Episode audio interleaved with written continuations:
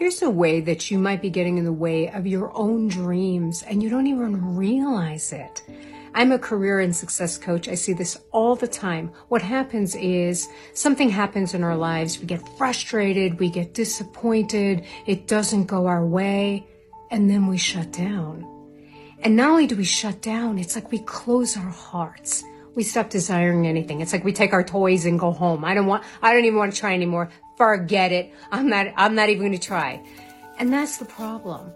The problem isn't what happened. The problem isn't the block that originally happened. The problem isn't that somebody rejected you or somebody didn't call you back or somebody didn't buy your book. The problem is that you shut your heart down to yourself. You stop believing and you stop daring. So I'm going to ask you to open your heart right now. Open your heart right now to you, to believe again, to dare again, to try again, to want again, to desire again. It's all waiting for you. Stop stopping your own flow. And if you like, please like and follow. I'd love to support you more in helping you rock your brilliance. Short Cast Club